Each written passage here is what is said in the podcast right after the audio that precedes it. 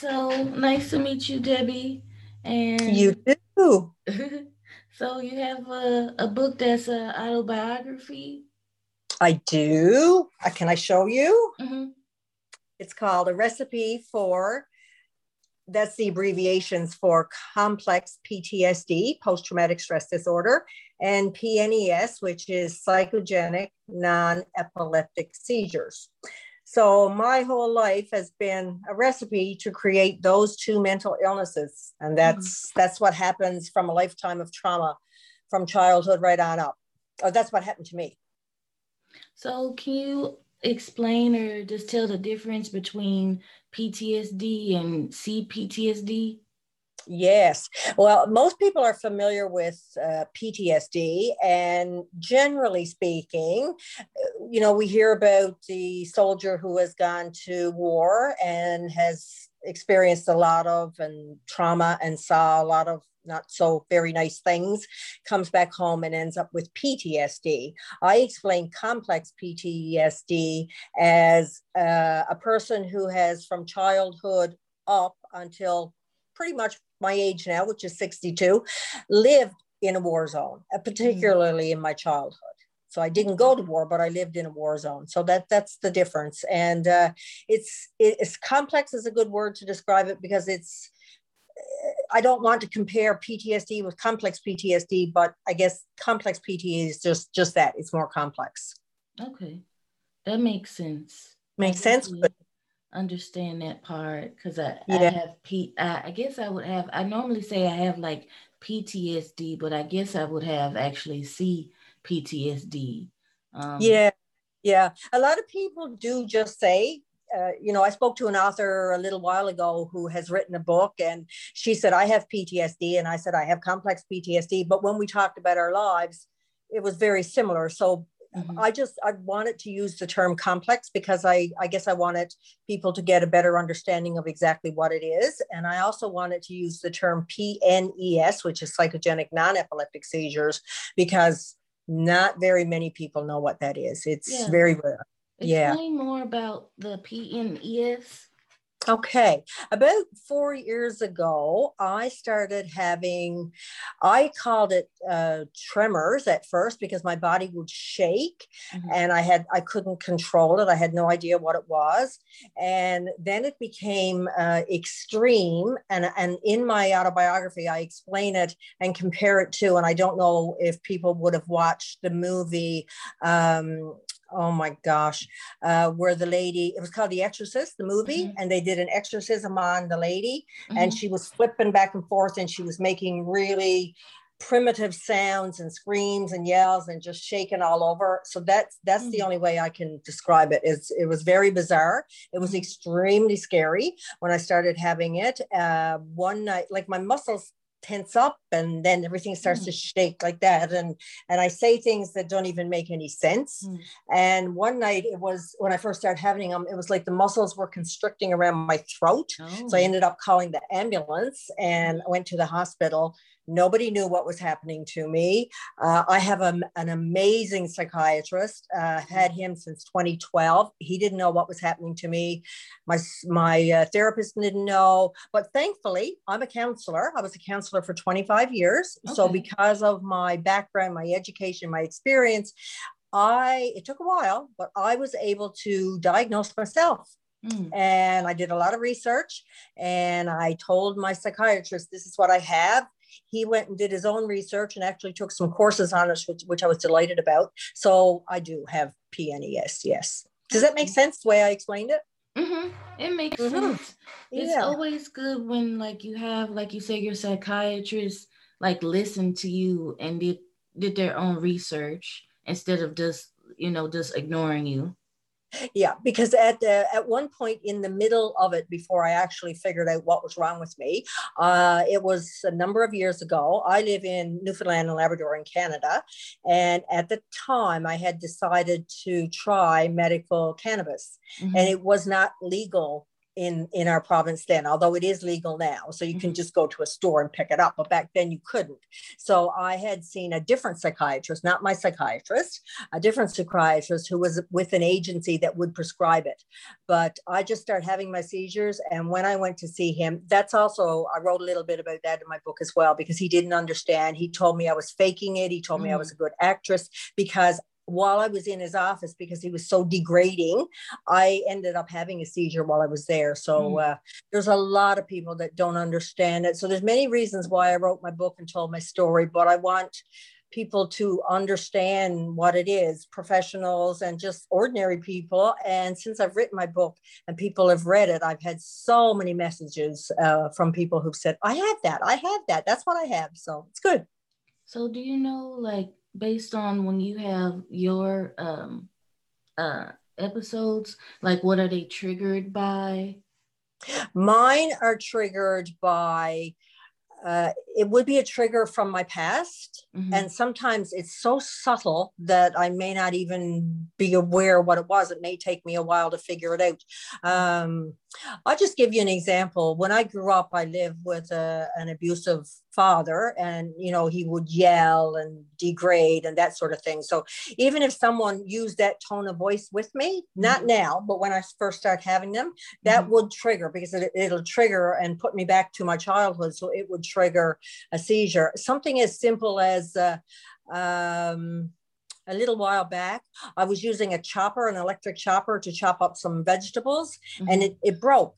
And of course, when I was a child, if I broke something, I was in deep trouble and, you know, would be abused because I broke something. And my husband, I called him and I said, Can you come and look at the chopper and figure out what it is? And it, uh, it was just the switch needed to be reset. Mm-hmm. And by the time he had reset the switch, I started having a seizure. And I mm-hmm. thought, this doesn't make sense. But it did, it took me a while, but then I realized it did make sense because pl- plugging in the chopper and it not working meant that Debbie probably broke it. Mm. And when Debbie was a child, I, it was trauma if I broke something. So it's the littlest things, the oddest things. The other thing that can trigger my my seizures is if I have too much stress, be it mm. good stress or bad stress. If I just have too much brain stimulation, mm-hmm. it can trigger the seizure. However, I developed the seizures probably about four years ago, and I rarely get one now because I've uh, miraculously found a way to help my seizures. Mm-hmm. That's great. Yeah, I, I don't think people understand, like, well, I think people are getting to the point where they understand, like, triggers more.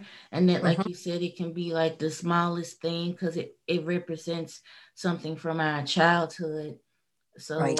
I think people are realizing that, especially like growing up, our surroundings and our environment and our parents, you know, that stuff lasts, continues for us throughout our lives. And it people, does. People didn't understand that at first. So exactly when you when did you realize i guess like uh growing up did you know like your life did you realize like growing up like you were being abused or this wasn't right or did you realize like as an adult i knew when i was growing up that it wasn't right uh, because when i would go to friends houses i didn't I didn't want to go back home. Mm-hmm. I, I just I didn't like it there. And we lived in Newfoundland and Labrador in a very small rural community where you know people you just kept everything quiet so that people outside of the house didn't know anything. You you had to keep hush hush. Uh, when I was, uh, I think it was twelve, we moved to Ontario to a larger center, a city, London, Ontario. And as I didn't know what was happening with me then, I do now understand it. I was a child who was trying to find my place, and I was rebelling and I remember I was a quiet child, a good a good girl, what you would say, when we mm-hmm. moved to Ontario. And I found a friend when I went to school. I remember her. I can even picture her. Her name was Liba, and she was Jewish. And I took Liba home to visit my family. Mm-hmm. And my father would not let me be friends with Liba because she was Jewish. Mm. It made no sense to me, but I was not allowed to be friends with her. So I, you know, as, as a child, when you're 12, 13, like that, you're looking for a place to belong. So I start searching for a place to belong. And I found it in friends who were into drugs and alcohol and doing bad things and you know get staying out late those sorts of things so what ended up happening to make a long story short uh, i got involved with them did what they were doing and my father gave me away he put me in the care of children's aid society mm. and i ended up in foster care and group homes and i ended up living on the streets because i ran away so that's when a lot of abuse occurred there as well so it was, it was pretty traumatic time hmm. So, would you say like your? I know you said you're married now, but would you say like your relationships up to that? How were they? Were they also abusive, or did that pattern follow you into like your relationships? Interesting, interesting, because uh, my father didn't want me to date. I wasn't allowed to date. Uh, we moved back to Newfoundland and Labrador when I was 13 and I had just turned 14 and started a new school. And I met this guy, Bill. And, uh, you know, at 14, I had a big crush on him and I really wanted to date him, but I wasn't permitted. But I had an aunt who came home for Christmas, just before Christmas to visit. And she could somehow oftentimes make my father do things that he would normally not do. Mm-hmm. So I asked her, I said, Will you will you see if he'll let Bill come here? So anyway, she convinced my father to allow Bill to come. Bill was 16, 17 then. Bill drank. My father was an alcoholic. So my father and Bill used to drink together. So I was allowed to date Bill because my father and him clicked because they drank. Mm-hmm. So during the teenage years, I wanted to break up with Bill because I was interested in other guys, but I didn't because my father would allow Bill and he probably wouldn't allow me to be with anybody else. So I started dating Bill when I was 14 years old. Uh, I'm now 62. We've been married since 1975 we have the most fantastic relationship that anyone could ever dream about. However, one of the chapters in my autobiography is called It Was No Honeymoon because I married him and even when I married him, I didn't want to be marrying him. I had all the wedding invitations sent out and I it, it just didn't feel right in my gut. But being so young and naive, I went ahead with it anyway. And the first few years, quite a few years of our marriage were we should really be a statistic. We shouldn't mm. we should be divorced. It was not very nice. He wasn't physically abusive, but uh, he just wasn't yeah but and then i he was not as abusive as my father, but I was angry, I think, because of where I came from, because I didn't like his drinking. I was trying to make him stop. So we didn't have a good relationship. Mm-hmm. But uh, I guess I just stuck with it. I think I was meant to have him. So I say to him, I spent all those years with you, you know, trying to I tried to help him and make him get better, which it did. It did eventually, but it took a mm-hmm. toll on me. But now, when I became sick, he's my rock. So we've kind of mm-hmm. we've reversed roles. So I think it was it's a true love story, but it didn't start out very good. But today I wouldn't wish for another man. That's good. So yeah, you mentioned that your father was like an alcoholic. Would you do you know anything about his like growing up or like why did he possibly become an alcoholic? I don't, it's really interesting because my grandmother, which was his mother, she lived with us and she was the one, she was my guardian angel. She was the one that felt that Debbie could do no wrong. And if it had not been for the way that my grandmother was, I don't think I would be the person that I am today. I, I might be dead on a street somewhere. Mm-hmm. But um, when I was born, her husband, my grandfather, had passed away just a few years before that. So I don't know of him. I, I know that he had depression, but I don't know uh, anyone in the family that had drinking. And I would talk to my grandmother, and we were really close, so we would talk about it. So she never told me that anyone else had a drinking problem. So I really don't know.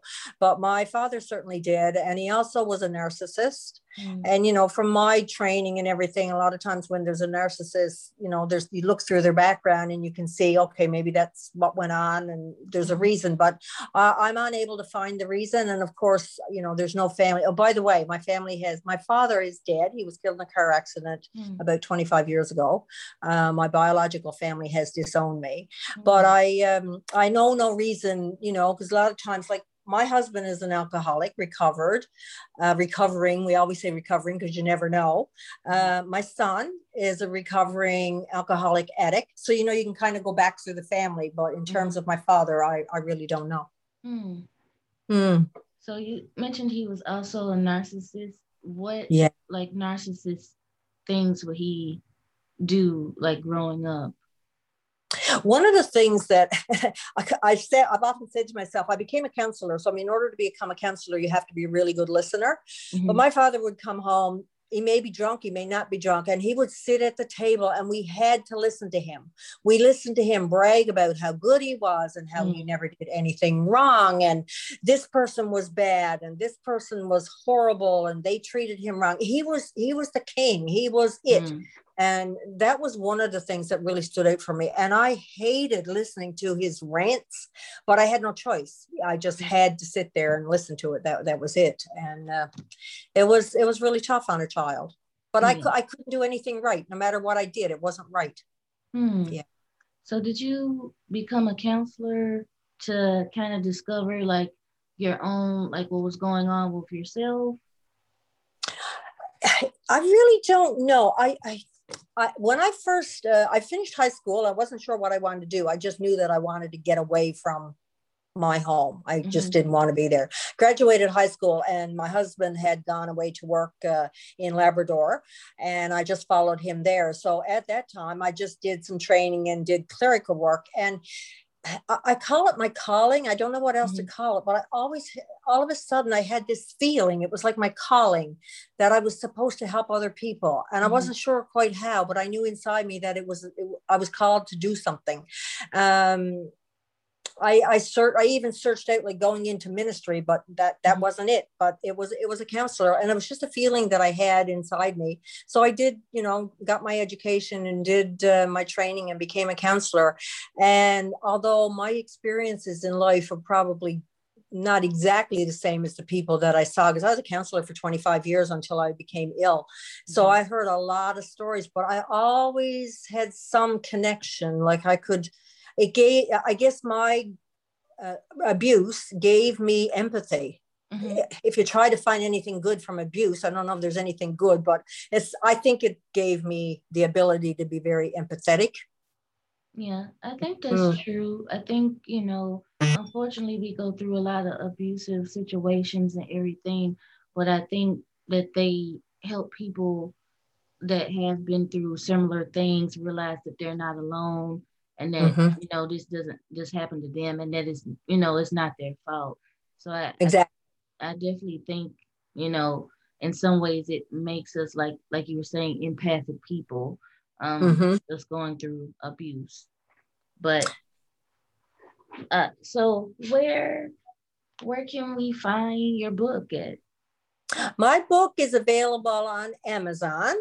uh, it's available on, uh, I'm just looking, I have my uh, online listings behind me on my computer. So it's available Kindle, Indigo Chapters, Barnes and Noble, Book Depository, uh, Kobo, Smashwords, Apple eBooks. so mm-hmm. I think most people that, that I've been talking to that have ordered, it's been through Amazon. So if you go to Amazon, uh, if you just type my name, Debbie Samson, there's no P in it, it's D E B B I E S A M S O N. I also have a website, it's debbiesamson.com if someone wants to look there. Mm-hmm. Uh, my book uh, from Amazon can be bought in the Kindle edition, uh, paperback, and there's also a hardcover available now. So uh, people are, the feedback that I've been getting has just been uh, heartwarming. I want, I want, I want people to feel that they're not alone, to know that there's a light at the end of the tunnel. Mm-hmm. Uh, I want to try to educate others by writing the book and as far as I can see, it's starting to happen. Now, I'm not completely better by no means. I have to be very, very careful, and I'm still not able to work, mm-hmm. but uh, I'm a lot better than I was. I would, when I first became sick, there's no way I would have ever been able to sit here and talk to you about this without mm-hmm. having a seizure. So that says a lot. Yeah. But yeah, that's how you can get the book. And that's what the book looks like. And my name is on the bottom, Debbie A. Samson. And that's me when I was a little girl. Mm-hmm. And this, I just, if you don't mind, this is, I was an identical twin. My twin okay. sister was born, was born, stillborn. Mm-hmm. So when I had this picture done, which was many years ago, never dreaming it would be the cover of my autobiography, I used this picture and I wanted this, which is ident- we were identical. You couldn't tell us apart, but uh, this represents her looking mm. down upon me throughout my life. So uh, okay. that's the that's the meaning of the cover. Yeah, mm. yeah. So Amazon is one of the good places, but you know anywhere where you get Kindle and different places like that online. Yeah. How long? Uh, how long did it take you to write it? I wish I had written that down because I I know I was writing well over a year for sure. But while I was writing, I thought I had dealt with my trauma. Mm-hmm. No, I don't know if you can ever entirely deal with all of it. There's been so much of it, but uh, some of the incidents that I would be writing about would bring me back and I'd have to stop. One in particular, if is it okay if I share? Mm-hmm. Yeah, one in particular, when I was in a group home, uh, oh, the way that they handled the children was was cruel. Mm-hmm. Uh, I wanted to fit in with the other children, and I, I inside me I wanted it to be good, but I but the other children were acting out so in order to fit in you had to act out. Yeah. and i remember they were having there was a bunch of children that were having fights and arguments and things with the staff there. Of course i joined in and i was put in a padded room literally oh. a padded room. There was no windows. There was a door and everything. The door the ceiling the walls the floor everything was padded. And it was the first time that I felt claustrophobia I, mm. that I can remember. I may have felt it before then, but it was the first time that I can remember. So when I started to write about that in my autobiography, oh boy, did it ever trigger. I had to I had to put the book away. I had my daughter who's who's awesome. She's 40 now and she is amazing. She's not a counselor, but she should be. She's mm. uh, learned a lot, I think, from her mom because I've always been open about my life. Mm-hmm. And I remember having to call her and she's there, Mom, stop typing, close the computer. Now let's, you know, let's talk about something else. Let's get a, a, mm-hmm. a, get you out of where you are. But I, there was many times throughout the book. That's just one example. There was many times throughout the book where I had to stop because it was overwhelming. So it took a long time. yeah, that definitely was going to be my next question. Just asking, like, when you were writing the book, did it bring up like CPTSD moments or uh, PNES moments as well where you had to stop? Yeah, it did. But having said that, while it was happening, it was terrible. I hated it. But it also forced me to deal with it mm-hmm. and it forced me to walk through the trauma and through i found that now that i've finished the book writing it was one of the i've done a lot of different therapies over the years a lot to heal but that was probably one of the most therapeutic things that i've ever done so it was very therapeutic and i found that it was empowering and now since the book has been released and people are giving me feedback they're they're coming to tell me you know they're sending me messages on facebook and they're telling me their life stories i find that i feel freer i just feel lighter mm-hmm. and i feel more well and just before my book was my book was in the process of being published, but it wasn't released. And I had I have a Facebook page. It's at Debbie A. Samson, and I, I have probably I think around 600 and something followers. So a lot of people from the small community that I grew up in learned about it because, of course, I wanted to promote it and let people know I was writing. Mm-hmm. So a while, not too long, a few weeks or so before my book was released I had a phone call from my biological brother who hasn't spoke to me in over six years. Mm. Uh, it was it was a horrible phone call, but the gist of it, he threatened to kill me, and he gave me five or six different ways that he was going to kill me. Oh. And I called the police. Uh, I tried to record the conversation because I know what he's like. He's mm-hmm. he's he's like my father. He's a narcissist as well, mm-hmm. and I know his behavior. I expected that from him, and I actually didn't answer the calls, but he kept phoning, and I thought I got to get this over with. Mm-hmm. So because I was so nervous, I forgot to push the button to record it. So I didn't have the proof. Although my husband, I had it on speaker, so my husband heard the conversation, so mm-hmm. he knew what it was. But I did call the police, and I could have laid charges, but I, I just I don't think I would have got anywhere because I didn't have the proof. So the police called him and, uh, you know, they told him he had to stop that behavior. So it was uh, challenging to write the book, but my biological dis- family disowned me well, th- actually three times in my life. They gave mm-hmm. me up, they put me in foster care, uh, they took me back when my father was killed in the car accident, I just have one brother, uh, my brother and my biological mother uh, she and him disowned me. So for about seven years, we didn't speak. Mm-hmm. And then we kind of not very good terms, but we tried. And then a little over six years ago, six years ago, April passed. I haven't spoke to them since, except for that phone call that he made to me. So I was uh, very traumatized by the, that, what he had done, the remarks, the remarks that he had made, and that set me back. I had a seizure that mm-hmm. day when I hadn't had one forever.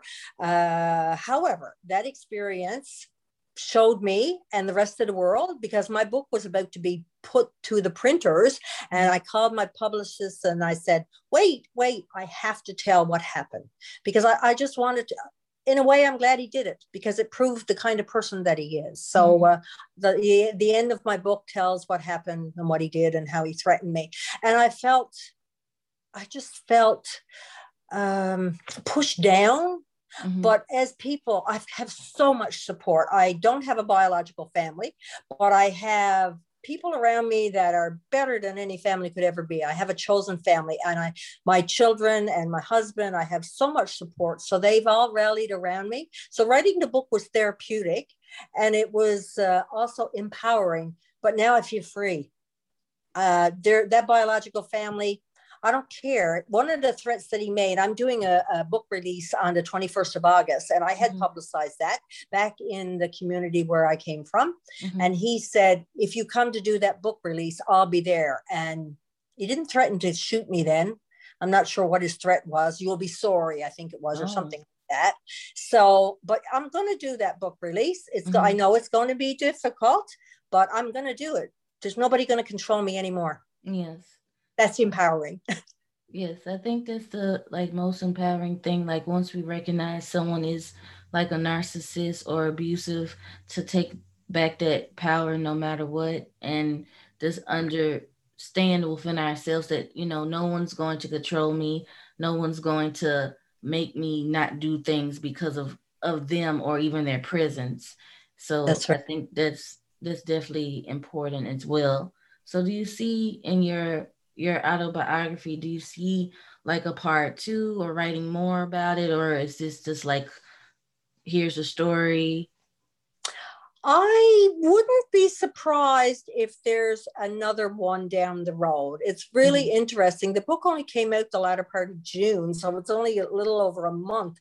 Mm-hmm. And there's been been so many changes in my life. They're really positive, really positive. So mm-hmm. I don't know what's down the road, but uh, I did start writing another book. It's really I'm not going to give it away, but uh, after I finished that one, while I was waiting for it to be published and going through the editing process and that sort of thing, I started another other books. So it will be to help people who have mental illnesses. Okay. And so there's there's something in the works, and uh, you haven't heard the end of me yet. I want to help people so bad.